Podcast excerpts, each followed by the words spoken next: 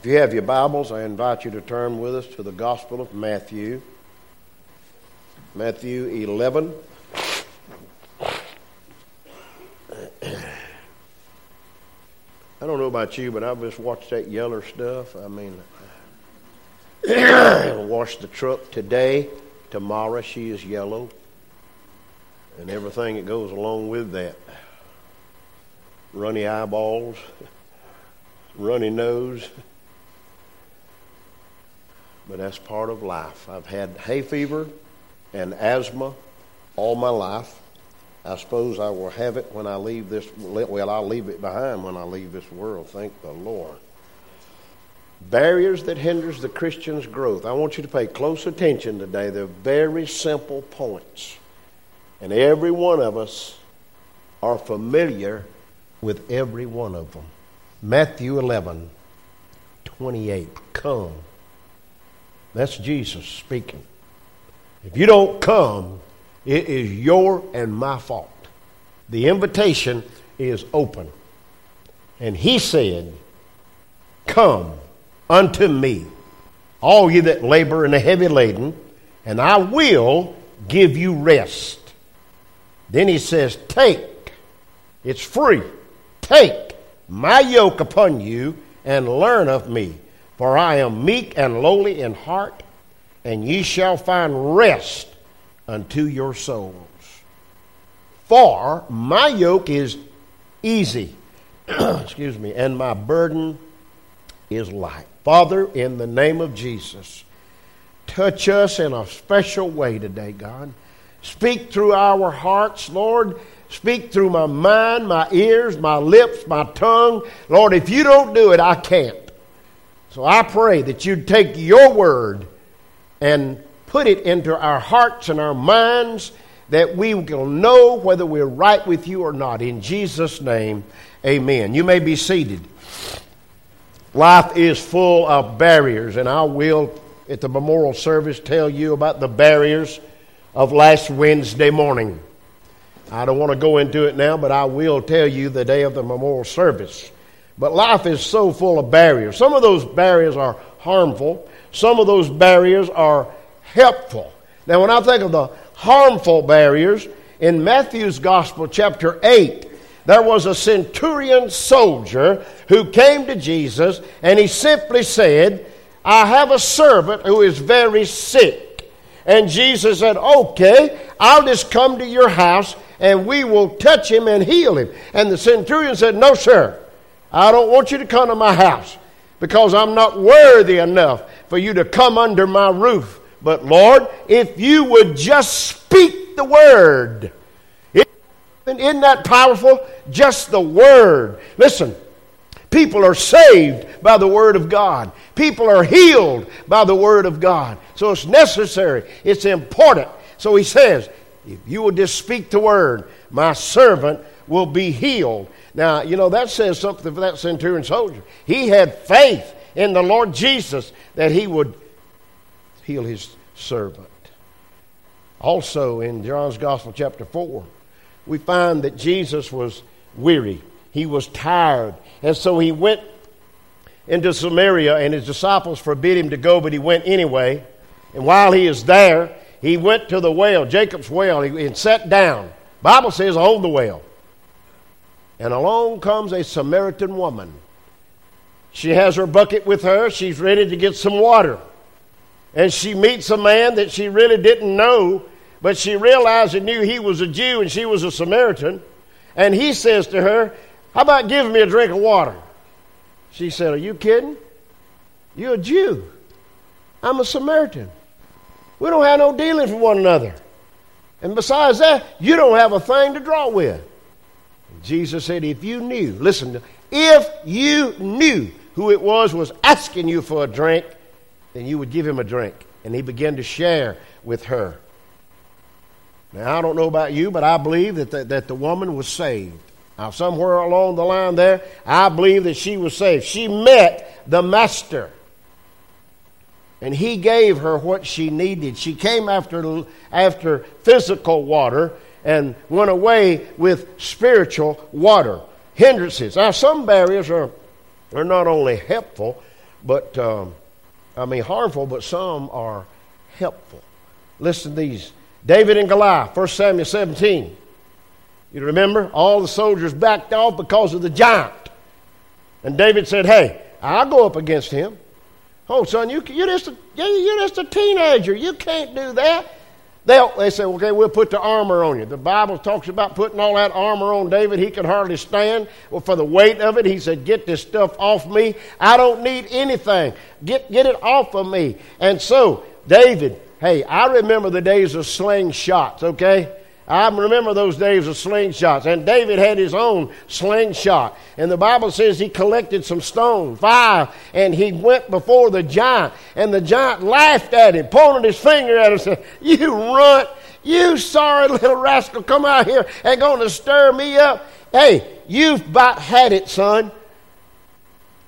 And David said, I represent the Lord.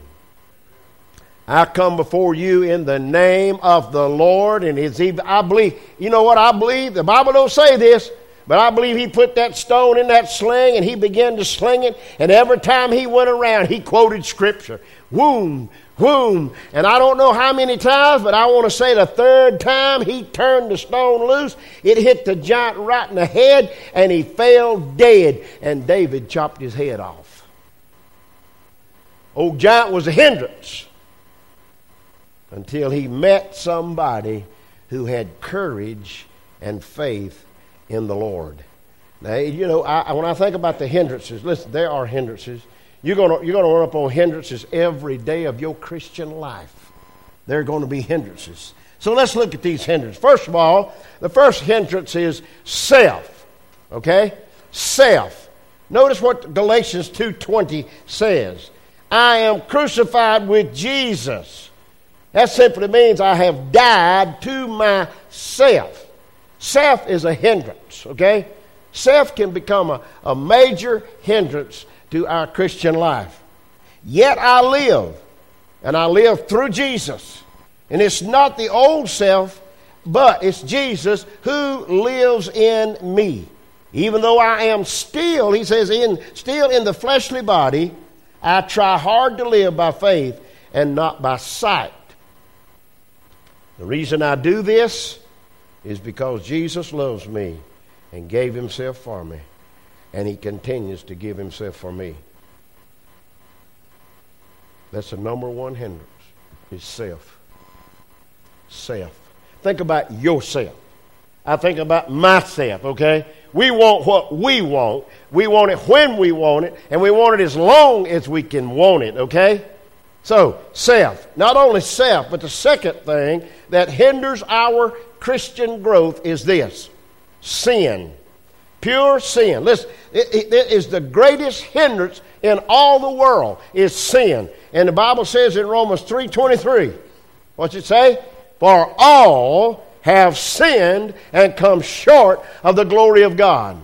I want you to repeat after me, okay? We're going to look at that scripture we're not going to say, for all have sinned. We're going to say, for I have sinned. Okay? Are you ready?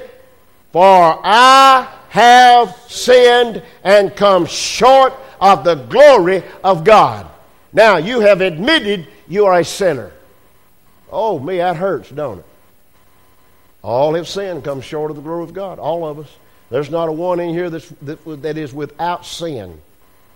Remember what Jesus told those that crowd? In, in front of that woman caught in act of adultery? Ye who have not sinned, pick up a stone and let's kill her with the rocks.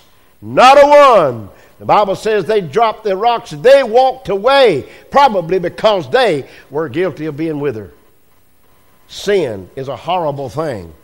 All, no one is excluded here. Um, all have sinned. In other words, that means we have overstepped the boundary between good and bad.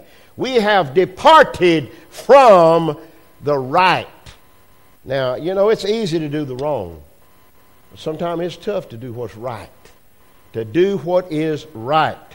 There, there's a boundary there. And the devil sees to it that that boundary is moving right in there. It's called sin. It's called missing the mark. It's called failure to meet God's standards. And listen, it's not my standards, it's, it's what the Holy Word of God says. It's God's standards that all of us could come to a saving knowledge of Jesus Christ and not die and go to a devil's hell. Every person that's in hell right now, they're there because of sin.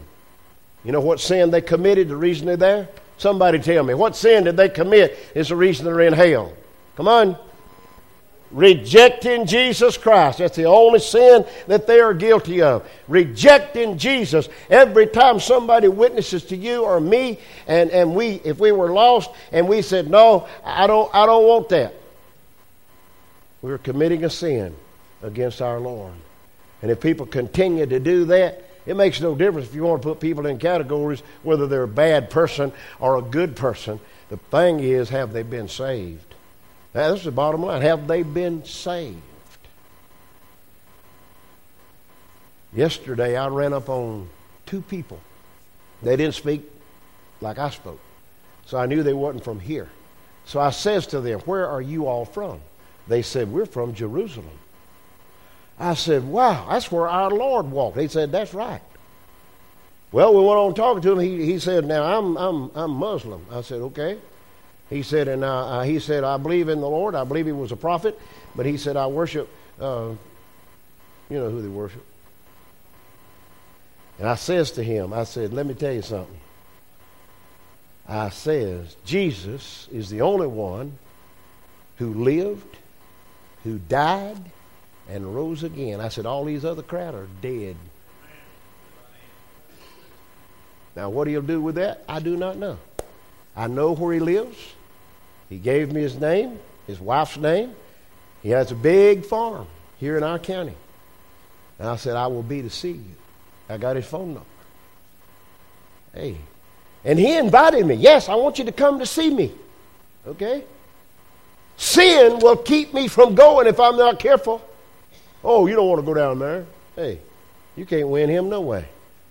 He wasn't born here. He don't function like you function. He don't believe like you believe. You can't handle. Hey, I can go. Okay, Bible says to go ye therefore everywhere.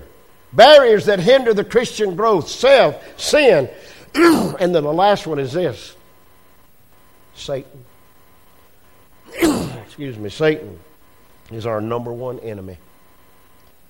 1 Peter 5 8, be sober, be vigilant, because your adversary, the devil, as a roaring lion, walketh about, seeking whom he may devour. Okay? Be sober. What's that mean? You're not talking about being sober from alcohol. He's talking about be clear thinking. Clear thinking. Listen, you look, look, let me do something with you as I do it with me. Pretend you can look inside your heart right now. what do you see? Well, I see and I know there's blockages there. Okay? And I would be lying if I said there was no sin there, because all have sinned and come short of the glory of God. All of us.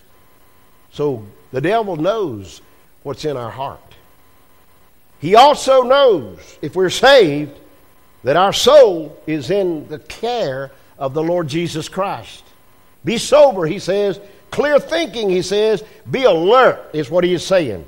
Be vigilant. Other words, keep watch. We've got to watch for the devil, y'all. God is blessing this place more than we deserve, but we must be cautious. We must be careful because the devil, as he said, like a roaring lion other words, that be vigilant, keep alert, be on the ball. Your adversary, the Antichrist. Listen, they're everywhere. What is the Antichrist? Anybody that does not believe in Christ. That is an Antichrist, okay? And it also says that the devil is a liar. It says he is the father of lies. Roaring lion. Or words, he is hungry for saved souls. The devil's not after the saved of the lost, y'all. He's already got them. But he's after you and me, and he sets traps for us. He sets hindrances for us every day that will keep us from doing what God wants us to do. So, what are we supposed to do?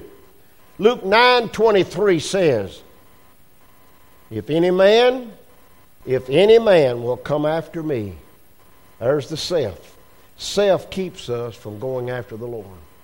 But if any man will come after me, let him deny himself, as a self, and take up his cross.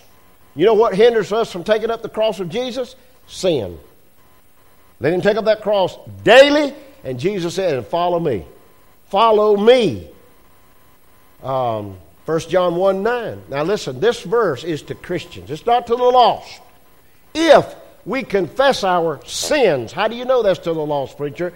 Because the lost person is only guilty of S I N, and that's not believing in Jesus. You and I, saved people, we're guilty of S I N S. So it says, if we confess our sins, he is faithful and just to forgive us of our sins and to cleanse us of all unrighteousness. All right? Now, where do we go from there? James 4 7 and 8 says, Submit. Here again, you're going to have to get, get out of the way, get self out of the way. Submit ourselves to God. And you know what will happen if we submit? That scripture continues, it says, Resist the devil submit to God, resist the devil, and he will leave you. He will flee from you. He will withdraw from you. Just as he withdrew from Jesus after he tempted our Lord three times. The Bible says, and, and the devil left him. And the devil left him. Withdraw from us. But that verse continues draw near to God, and he will draw near to you. So it's just how much God do you want? Just how faithful do you want to be? You got to deal with self first. Then you got to confess your sins. Then you got to tell the devil where to go. We know where he's going. His final destination is hell, and he's taken all he can with him. Listen, God has already destroyed the greatest barrier when he died on the cross. You know, the temple in those days was divided up into three parts the courtyard, the holy place, and the holy of holies, where uh, the priest, uh, the holy place, where the priest only entered once a year to make an offering for sin. And that high priest could only go in the holy of holy place. He, no one else was allowed in there. But when Jesus died on the cross, now what's a holy place from the holy of holies? A big, massive curtain a big, massive curtain. It was a barrier. Well, when Jesus died, he did away with that barrier. The Bible says when Jesus bowed his head and gave up the ghost, that the, the, the veil of the temple, that is the curtain, was top to bottom. And when I think of that, what the scripture reads, from top to bottom, meaning you and I could not tear it. We could have tore it from the bottom up, but then that would have said, hey, look what I done. But it was torn from top to bottom. Our Lord split that curtain wide open. What for? To open up access so you and I, we don't have to go through a priest. We don't have to go through anybody. We can pray to God Almighty ourselves. We teach our little good news children. Will you ask them, when can you pray? They'll say, anytime. They say, who do you pray to? God. They know what happened to Jesus. He died on the cross. Listen, they, they know that stuff. From the time they enter Good News Club is in the kindergarten all the way till they leave us. And I praise God for the Good News Club. But He opened up that access. Now, there's no more barrier between God and man. We shouldn't, we shouldn't let anything, listen, we shouldn't let anything hinder us from following Jesus. I don't care what your excuse is this morning. It don't matter to me. You might say, well, preacher, uh, this is why I don't attend church, or, or this is why I haven't accepted Christ, or this is why I'm not faithful to church, is because of this. You have a hindrance somewhere. I'm going to tell you what to do with that hindrance. you need to ask God to take that hindrance away. Regardless of what that hindrance is, God loves you and God loves me, and nobody can take His love out of our heart. Hello? Nobody. It's there. Our Lord put it there. I praise God for the faith. And, and hey, it is what it is. So don't, listen, don't rob yourself of serving the Lord. There's not a better person to serve. Wherever you are in your walk with Him, look at your heart. Check it. And every time I go to the cardiologist, hey, he's listening to my neck, he's listening to my chest, my back, and saying, breathe deep. He's listening for something. Well, let me tell you something. God don't have to tell us to breathe deep, but He might cause us to breathe deep. He might cause us to, to slow down and take a look because we're not put to stay here. As you heard Brother Dean talk, hey, that's her spot. And nobody can take that spot. She lived out her faith and her life to the last few seconds of her life. Praise God. What an example. If you're lost today, I invite you to Jesus. That's the most that's the most important invitation you get. Come. Jesus said, Come, come, come. Why don't you come? You only know. You and God only know what that hindrance is this morning. But I pray that you lay that hindrance down, that you would look to Jesus hanging on the cross, and no more than that, as he arose from the grave and made himself present and gone and soon to return. Listen, there is nothing else prophetically to happen before Jesus comes. Nothing. Nothing has to happen. He could come any moment. Any moment. Will you be left behind? I beg you to come. Father, in the name of Jesus, thank you for the privilege to call you our Father. Now, Lord, I pray. I pray in the name of Jesus that you touch hearts and lives. Lord, you're the only person that knows all of our hearts. And so I pray today, God, that you would speak to our hearts. And Lord, help us to have the courage it takes to do what you ask us to do, to get rid of the hindrances, to get self out of the way, to confess our sins, and to turn our back on the devil. In Jesus' name, amen.